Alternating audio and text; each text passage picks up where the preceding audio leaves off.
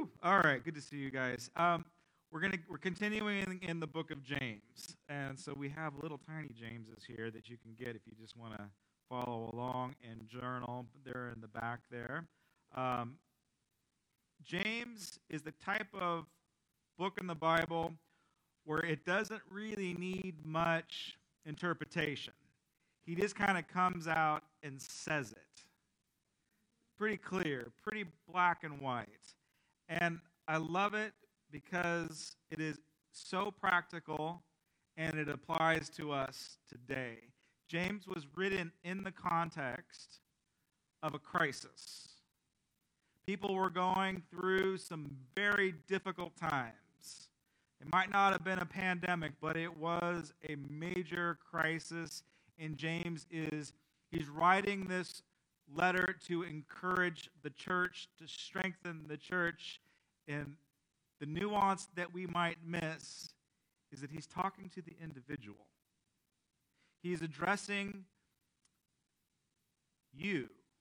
Not the whole group, not the country, not the church. He's talking about, okay, everything's going on. There's all these external forces. There's all these big, giant, big picture things that are going wrong. But you know what's really important? What's really important is your problems. Not the world's problems. What's important are your problems. And so this is, this is, I think this is so helpful for us. I know in my own personal life, when I'm looking at the craziness of this world, I have this tendency to focus on everything that's going wrong in the world instead of focusing on what is going wrong with Josh right now. Like, what is the condition and the situation of my soul? And then this is the, the importance and the power of James. We have learned lately that being in a pandemic has some compounding exponential results. We are in a pandemic of a pandemic. It's going to be a heavy service, by the way. I, I, it's going to be a, a tough one. Um, so if, if you're new or visiting for the first time, I'm usually up here telling jokes all day long and giving you a feel-good sermon, but this one's going to be a little bit tough. But considering everything that's going on in the world, the church needs to talk about this one. But we have found ourselves in a crisis inside of a crisis. That crisis is the crisis of anger, and that anger is manifesting itself and domestic violence. So we're going to be talking about domestic violence as a church. Maybe you haven't dealt with it, but you might know people that have. At least the church can be an answer to a broken world. The church, I'm opening the doors for people that are going through this right now. We have an amazing pastoral counseling staff. If if it's going on with somebody that you know, if it's going on with you, you need to just call me. I'll take your call. Mako will take your call. I know sometimes it's harder to reach out to a guy. I totally get that. Pastor Mako, my wife, will take your call. Pastor Janie will take your call. Pastor Mandy will take your call. Our elders will take your call. We're here to help. This is why this is what the purpose of the church. The Los Angeles County Department of Health, their social um, abuse hotline is up thirty-two percent. That is the effect of the pandemic. It's the effect of politics. It's the effect of race issues. All these tensions, all this pressure, it's manifesting itself, and it's unfortunately, it's coming out in the home. The numbers look like this. One in four women have been abused in this last year. They think it might be as high as one in three. And one in ten men have been physically assaulted. And they think that that number is also a lot higher because men aren't going to talk about stuff like that. So it's a real issue. know this isn't a fun one, but we're talking about it, okay? We're going to talk about it. More importantly, we're going after the root of the issue. And the root of the issue is uncontrolled anger. Now, you might not be manifesting in, in social violence, but we all deal with anger. Your pastor is one of them. Everybody deals and has to manage anger appropriately, and this is what we are getting ourselves into. Unhealthy manifestations of anger does happen inside of the church. Growing, I've been a pastor for twenty years here in this church I love. I have grown up as a pastor's kid. I've seen it. And it is, again, something that has to be addressed. All right, so you have a little fill in in your bulletin. I want to encourage you to follow along. So how do we stay calm? How do we keep our anger under control when we are in a crisis, when we're either in a pandemic or we're under pressure? This this is going to apply to where we're at right now. Maybe it feels like, and I think that we are, we're coming out of the pandemic, but these issues will remain. So how do you stay calm in the midst of a crisis? Number one, we need to realize the cost of uncontrolled anger. It's going to cost you something. Like, you might even be justified in venting your rage. Like, somebody really messed you up. They cut you off on the freeway, and you feel justified in, in acting out, whatever it might be. You might even process, we'll get into this in a minute, you might process anger in different ways besides just exploding or just reacting or acting out. But the biblical truth and the physiological truth is, is that anger that is not controlled will cost you something. Guarantee it, one hundred percent true. So here is my practical illustration from my own life. The first time I saw domestic violence expressed was at a church conference.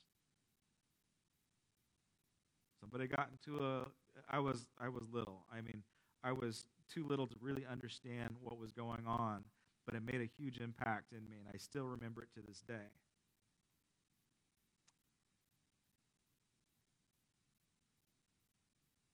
It was scary. It was horrifying to watch.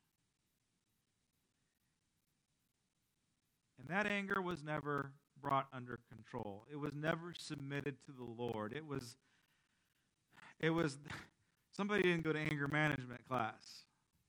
And it, it cost. It cost this person his family, his children. Because it was never managed, it cost him his life.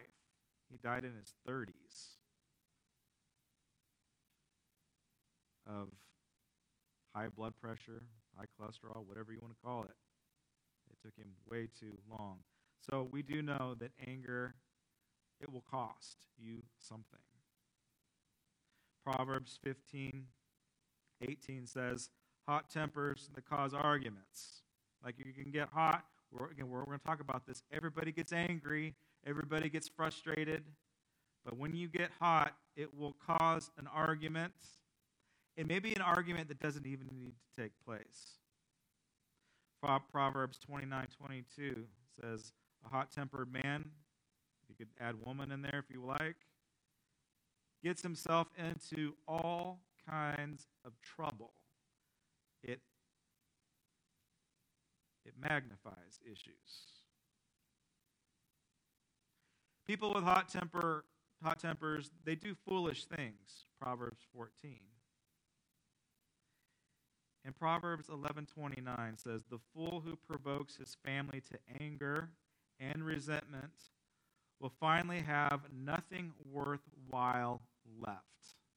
So if anger is a culture inside of your home, if it is something that you are modeling to your children, if it's something that is act, acted upon, uh, just like the individual that I know, eventually you won't have anything left. It will, it will take it all away. Number two, I want to encourage you to resolve to manage your anger. Like, we got to do it now. Like, right now, you're probably not angry, unless you're angry at me talking about anger. Um, so chances are you're probably not angry right now, but you will be. Like Monday, Monday around four o'clock, when you're getting off work and the boss asks you to work a little later, you will get angry. Later, when you find out that I don't, I have a puppy and then he's chewing everything up, I will get angry later. It's going to happen. I have to today, this Sunday, and the Lord's Day, and then maybe tomorrow morning when I'm praying, I need to resolve it in my mind and in my prayer life that when, and not if, but when that moment happens, I resolve in advance not to not to lose it. And the truth of the matter, if you review your calendar, if you review your time, you know when it is you get angry. You know when it is you lose it. You know it, you know when and what circumstances causes you to lash out in certain ways. So let's just do the work now before it happens. Let's be proactive and resolve to end it first. This is what's really going on. This is uh, James chapter four, verse one. What causes quarrels and what causes fights among you? Is it not this, that your passions are at war, ready for this, within you? That's the source of it all, everybody. It is, you are warring within yourself. You might be thinking you're fighting your boss. You might be thinking you're fighting the government. You might be thinking you're fighting your family or fighting the man. The truth of it is, is that you are at war with inside of yourself. And if all of your problems miraculously went away, the pandemic floated off the planets. We have a perfect utopia where everybody loves their government. You have the perfect little family life. If you do not take care of the war within inside of yourself, you'll find something else to fight about. You'll find something else to war against. The war takes place inside of you. If you find yourself completely consumed with all the external forces and pressures and tensions in life, and if that is what is consuming your mind, guess what? You're going to lose this battle. You'll never win it. The Christian lifestyle, the Christian walk says, oh, I have I have a peace. I have a I have I have the security of the Holy Spirit welling up inside of me. That what the Lord has done for me by the death on the cross, that is where my security comes from. The world cannot move me. The world cannot change me. I stand on the rock of salvation. When James was writing this, his brothers and sisters were getting their heads chopped off. They were scattering the believers all over the place. The government was the most wicked system the world has ever seen. They were losing the temple. Their world was completely upside down. Is James talking about that? No, what's he talking about? He's talking about the war that's inside of you.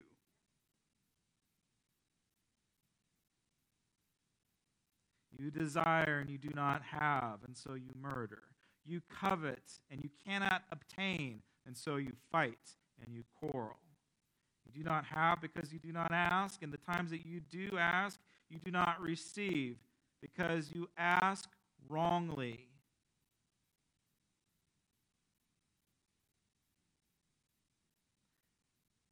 And you spend it on your passions. Back to James one. This is the beginning of our transformation. This is the beginning of wisdom. James chapter one, Verse five says, if you lack wisdom, all right, um, it's kind of a trick question. We all lack wisdom. If you, ask, if you lack wisdom, let him ask God, who gives generously without reproach. This applies to me and it applies to you. If you're lacking wisdom in certain areas of your life, if you don't even know how to manage and control your own internal life, you just need to ask God for wisdom. He is generous. He's got the solutions. He knows how to rebuild you. He knows how to make you whole. This is the whole driving force is spiritual maturity in the book of James. He will give you the wisdom that you need. Wisdom, I don't have time to do the word study today, but wisdom and peace are almost the same language. It's almost the same word. It's like the same atmosphere. And so if you are after wisdom, you need to know that the oxygen you'll be breathing is peace. The Lord will not make you an angry wise man. That's an oxymoron. The Lord will transform you into a peaceful wise man slash woman. So you can't be angry and wise at the same time.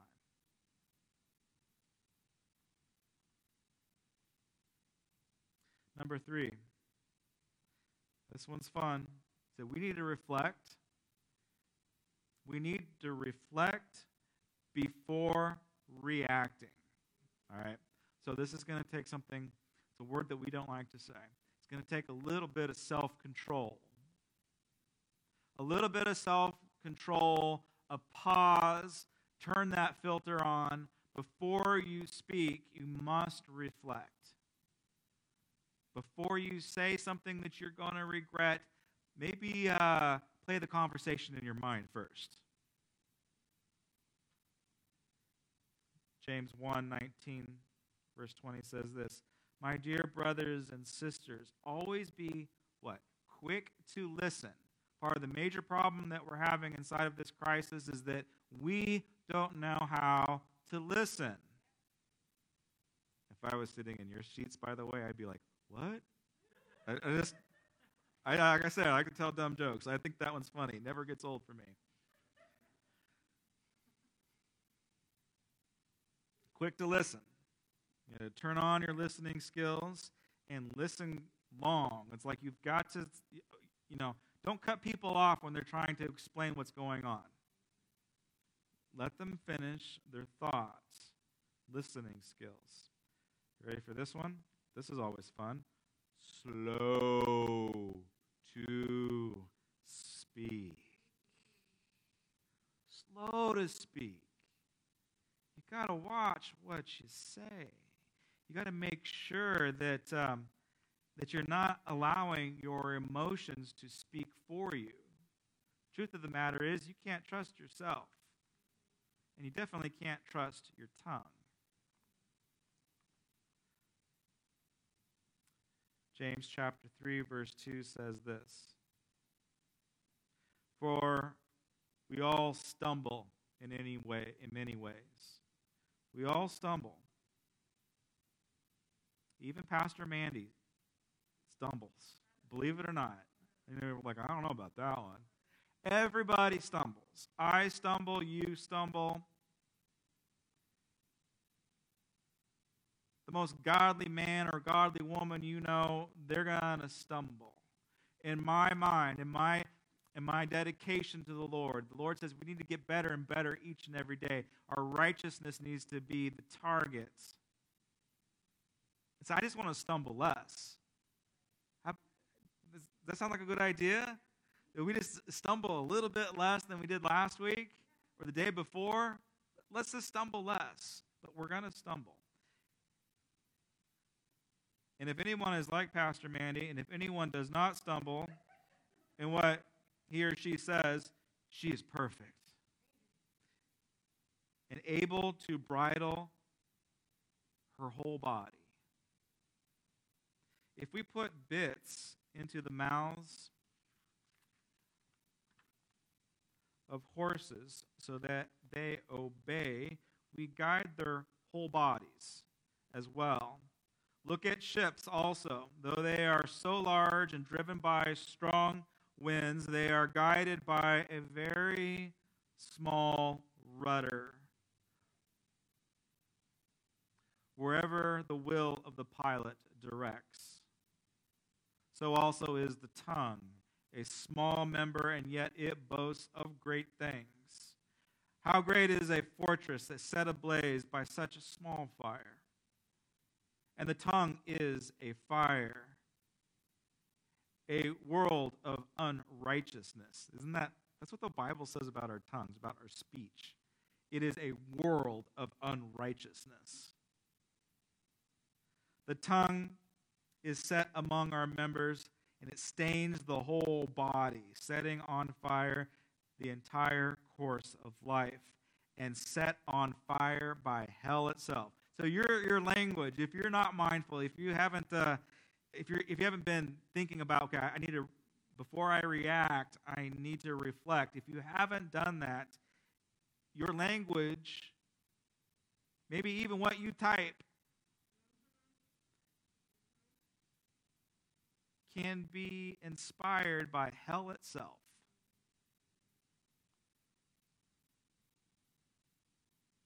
For every kind of beast and bird or reptile and sea creature, we can tame those, and we and has been tamed by mankind.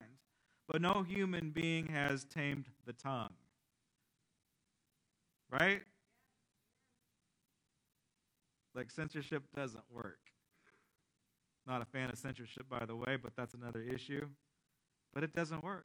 You, we can't we can't tame what people say.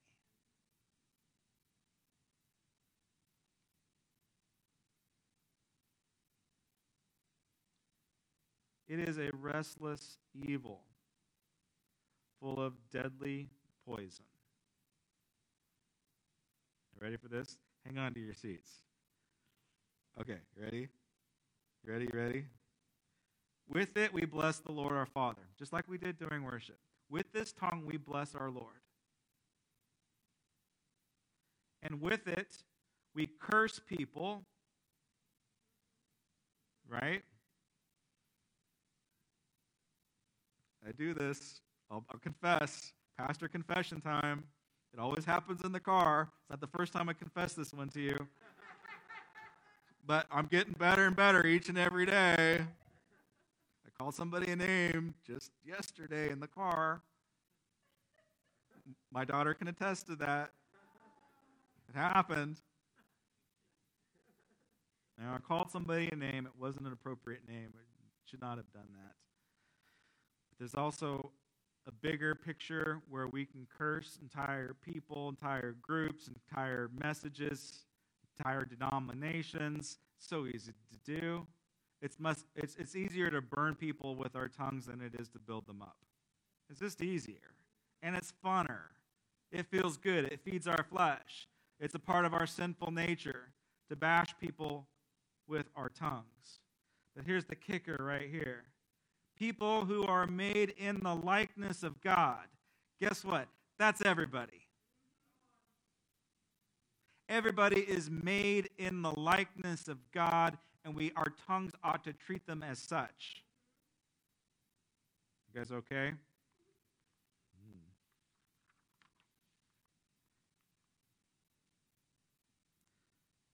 Chapter four, verse eleven, same theme.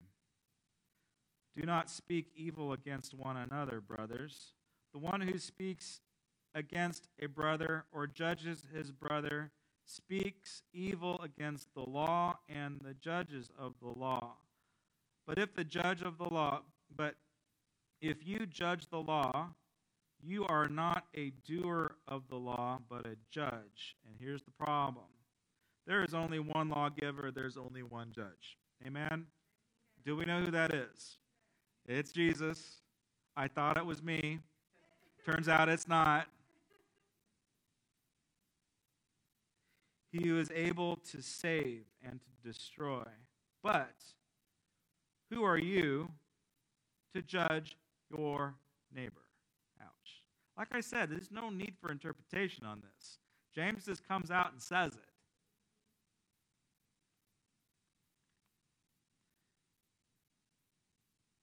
Quick to listen, slow to speak, be slow, third bullet point, be slow to get angry. Proverbs nineteen eleven. A man's wisdom gives him patience. Again, you're talking about asking God for wisdom. You're going to get peace, but you're also going to get patience. Wisdom from the Lord will say, uh, Josh, it's time to walk around the block before you open up your mouth. Josh, it's time to breathe and step away from the computer before you fire off that statement.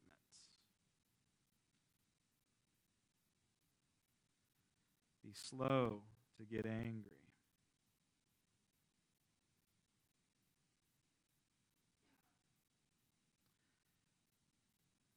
Questions for you to ponder. Why do you get angry? Like why? Where does it come from? Is it environment? Is it were you born that way? Like, where does it come from? Like, what is making you angry? Like, is it really? Like, what in the world is making you angry? Like, I get it. Like, there's a lot of things that we can be angry about. There's a lot of things that we should be angry about, and we just don't process it the right way.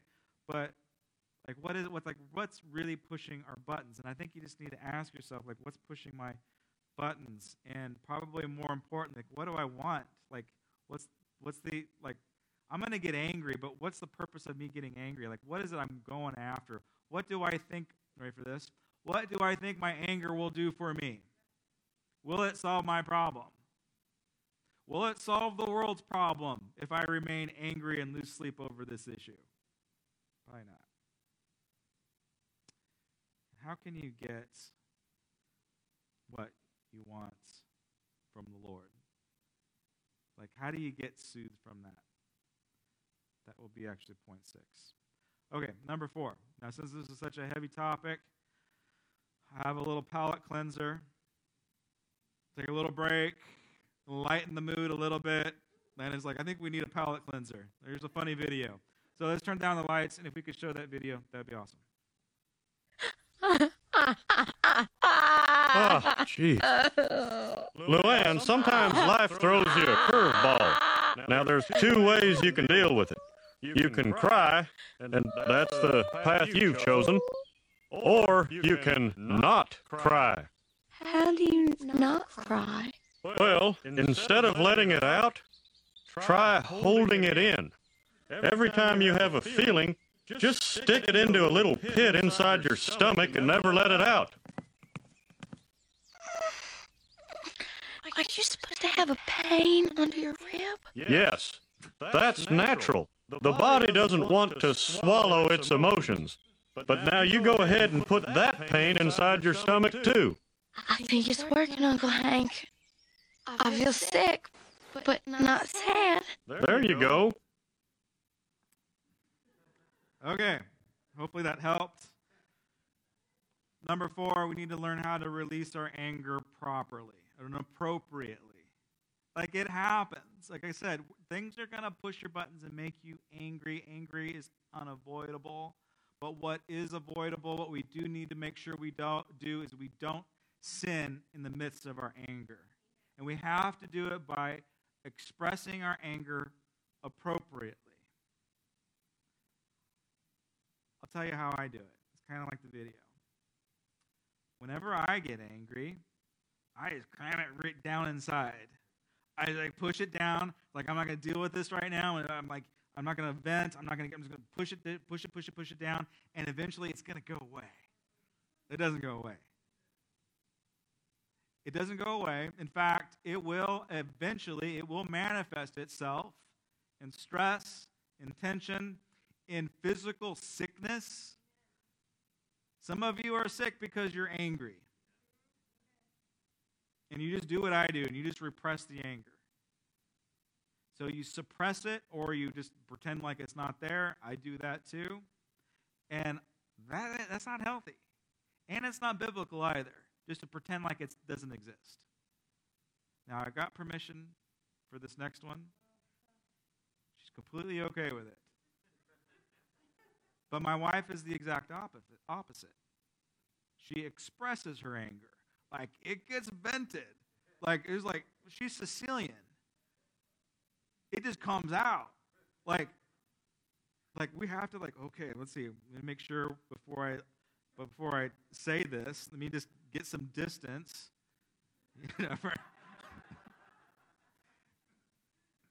now, we're both getting better and better in growing and managing and expressing our anger appropriately, instead of me trying just to bury stuff deep down inside and, you know, building up an ulcer. I'm gonna I'm gonna choose to not do that. And my wife, instead of exploding and, you know, wreaking havoc all over the place, she is not going to do that. So what do we do?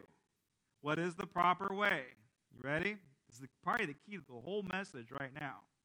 You don't suppress it. You don't express it. You confess it. You, you take your anger, your frustration, your strains, you bring it into the temple, into the house of the Lord, into your prayer closet, your conversations with God, and you confess what you are angry about. I guarantee you, he can take it.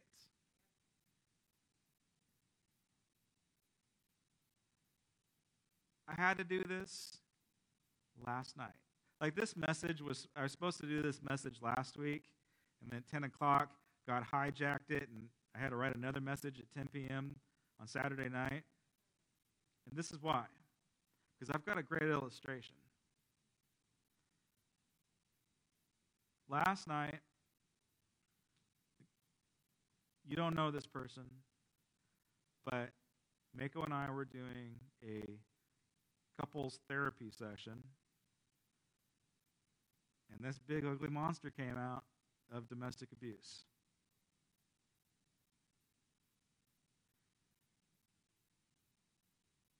I was shocked. I mean, these are people we know that we're close to. I was shocked, hurt, and man, was I angry. So mad.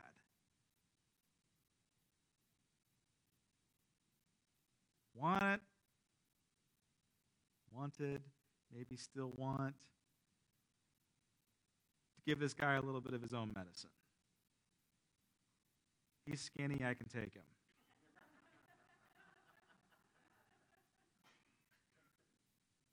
So mad. Like, I'm just, like, I even lost sleep over it.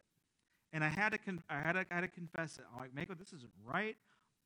I'm ticked off. I'm mad. Like, God, this isn't right. What do I do, Lord? Yeah, I know I can't beat him up, but what do I do?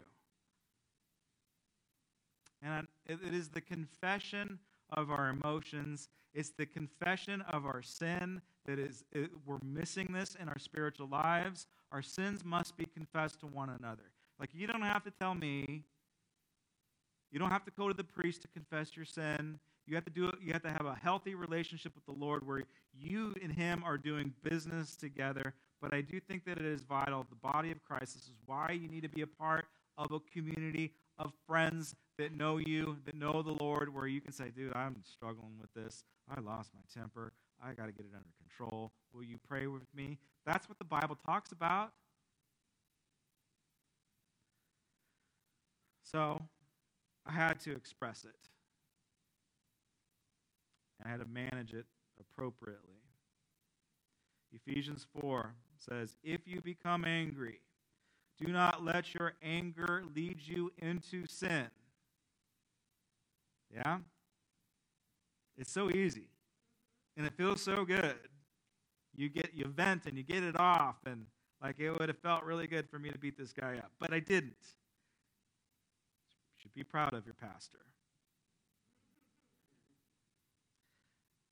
Proverbs fifteen one says, a gentle answer quiets anger,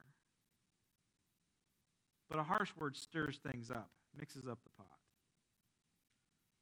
All right, number five is that we need to repattern our minds.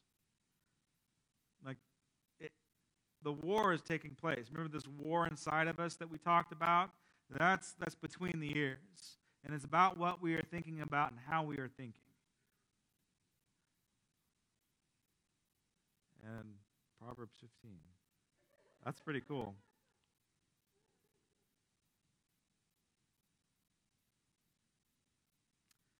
This is the New Living Translation, and I'll, I'll, I'll tell you the other version that you're probably familiar with. Romans twelve two says, "Don't copy the behavior and the customs of this world, but let God transform you into a new person by changing the way that you think." We need to change the way that we think. We need to think like Jesus. We need a biblical mindset. We need the mind of Christ. The version you might be familiar with is, "Do not conform to the patterns of this world, but be transformed by the renewing of your minds." Getting rid of all this toxic stuff, all this negativity, having the mind of Christ, and knowing how to process our emotions well. It might even require that you change some of your friends. Proverbs twenty-two twenty-four says, "Keep away from angry, short-tempered people, or you will learn to be like them." So we might need to change our friend group. I know that's tough. I know you love them. Uh, maybe you are called to lead them to the Lord, but like, who's winning this battle? Like, who's influencing who? That's like that's an honest conversation we have to have with ourselves when we are in the world trying to be a light in the dark place. I had I had a I can t- I can tell you this. So I had coffee with a pastor friend the other day, and um, he's telling me that he's a musician and he's playing in this rock band, and the rock band is a really cool like jazz uh, blues band, and they don't love Jesus. You know, they're drinking whiskey and smoking and playing in, in divey bars, and and so my pastor friend is playing bass. I'm like, that's the coolest thing in the world. You get to hang out with some sinners and share the light in the dark place. And he's like, yeah, man, I got to quit. I'm like, what are you talking about? You got to quit. That's cool. I'd want to do that. And he's like, no, man, I got to quit. Like, it's affecting me. Like, I come home and I'm angry. I come home and I'm thinking things I shouldn't think. I got to stop. It's not healthy. Like, he knows enough to know that his environment that he's placed himself in, it, if it's not the Lord directing, it's going to affect us. Your environment plays a big part on how you think and what you think about. So we have to manage our external environments.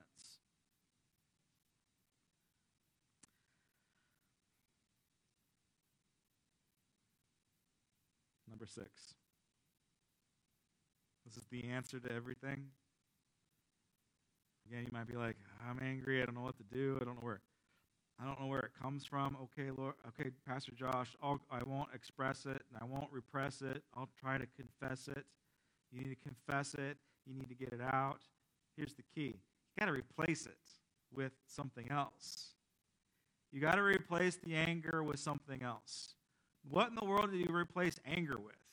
It is such a hard driving, motivating force in the world, anger. If you don't believe me, turn on the news. Anger has so much power. And if you get rid of it, you're, you're going to be losing power. You're going to be losing control. So what do you replace anger with? You replace it with the opposite spirit. What's the opposite of anger? It's love. It is so easy to do. So uh, let me rephrase that. It's the right thing to do. It's the logical thing to do. It seems simple, but it's the hardest thing that you can do. So number six, that we need to ask God to fill us with his love. Fill it, he, God is love. You need to ask him to fill you with that divine presence, that divine peace. First Corinthians thirteen is the love verse, one I do at weddings all the time. Love is patient. Love is kind. It does not boast. It is not envy. Love is not easily angered. and it keeps no records of wrongs. Should I say it again? Love is not easily angered, and it keeps no records of wrong. So if you love your spouse, then you'll quit bringing up that thing that they did twenty years ago. Keeps no record of wrong. It moves on. It, it, it always hopes. It always believes. It always trusts. Anger will fail you, but love never fails. Anger will fail you, but love never fails.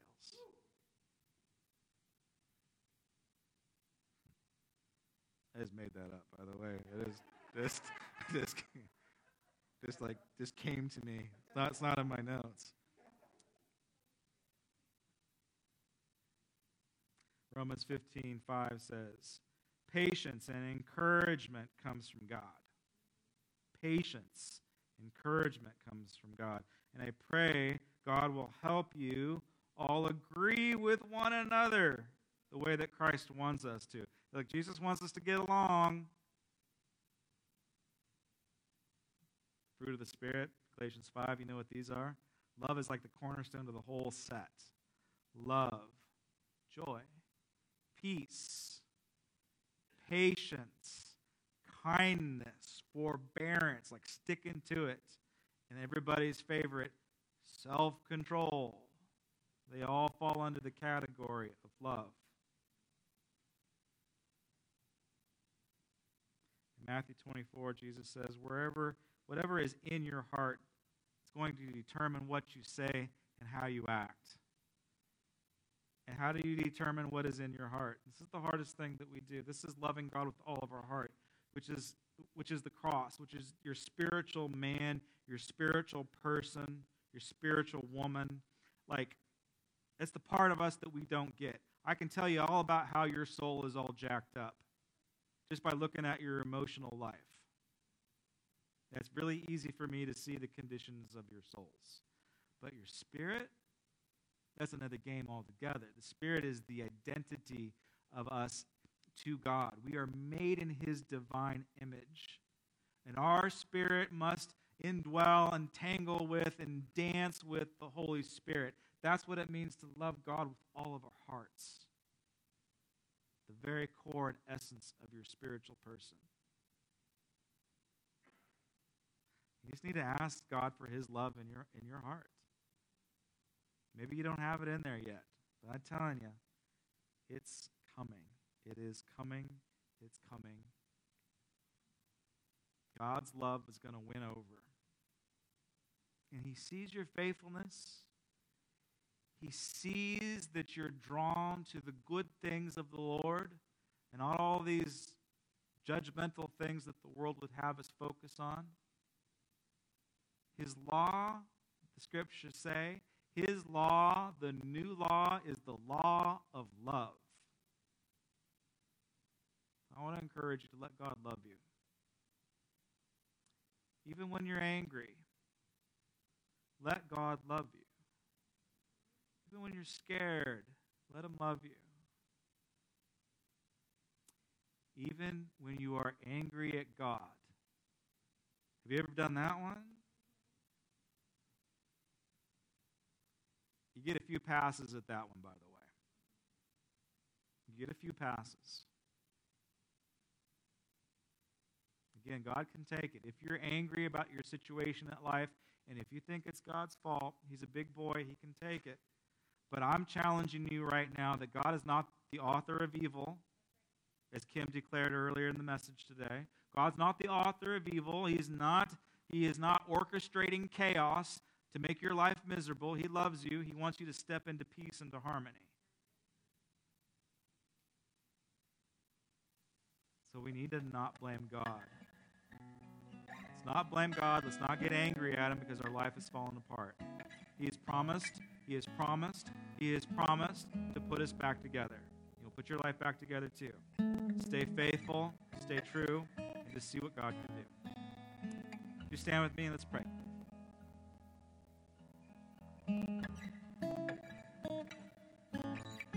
I, uh, I began this lesson with asking God for wisdom. Wisdom. If you ask God for wisdom, He will give it, and He gives generously. So He's going to give it to us. And then in the middle of his book, in chapter three, verse seventeen, James says this: "But the wisdom from above is for, is first pure. It's pure. It's not tainted. Then it is peaceable, gentle, open to reason, full of mercy and good fruit, impartial and sincere. And a harvest of righteousness is sown in peace by those who make peace. Blessed are the peacemakers." Let's pray.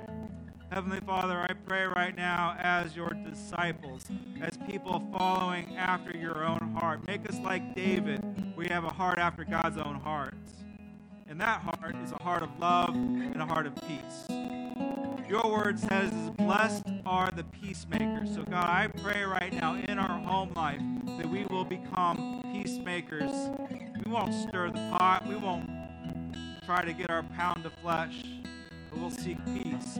In our places of work, God, I pray that we will have honest conversations, but be intentional of building bridges. I pray that in our places of higher education, that we look for conversations, conversations for justice and unity and peace to move forward. But God, right now, most of all, as James has taught us, may we find the peace inside of our own souls. May we quit warring within ourselves. May we become that example, that icon of peace that brings pleasure to your heart. Build us and make us people of faith from the inside out, one by one, person by person. Help us to pull our own weeds, Lord. In your name.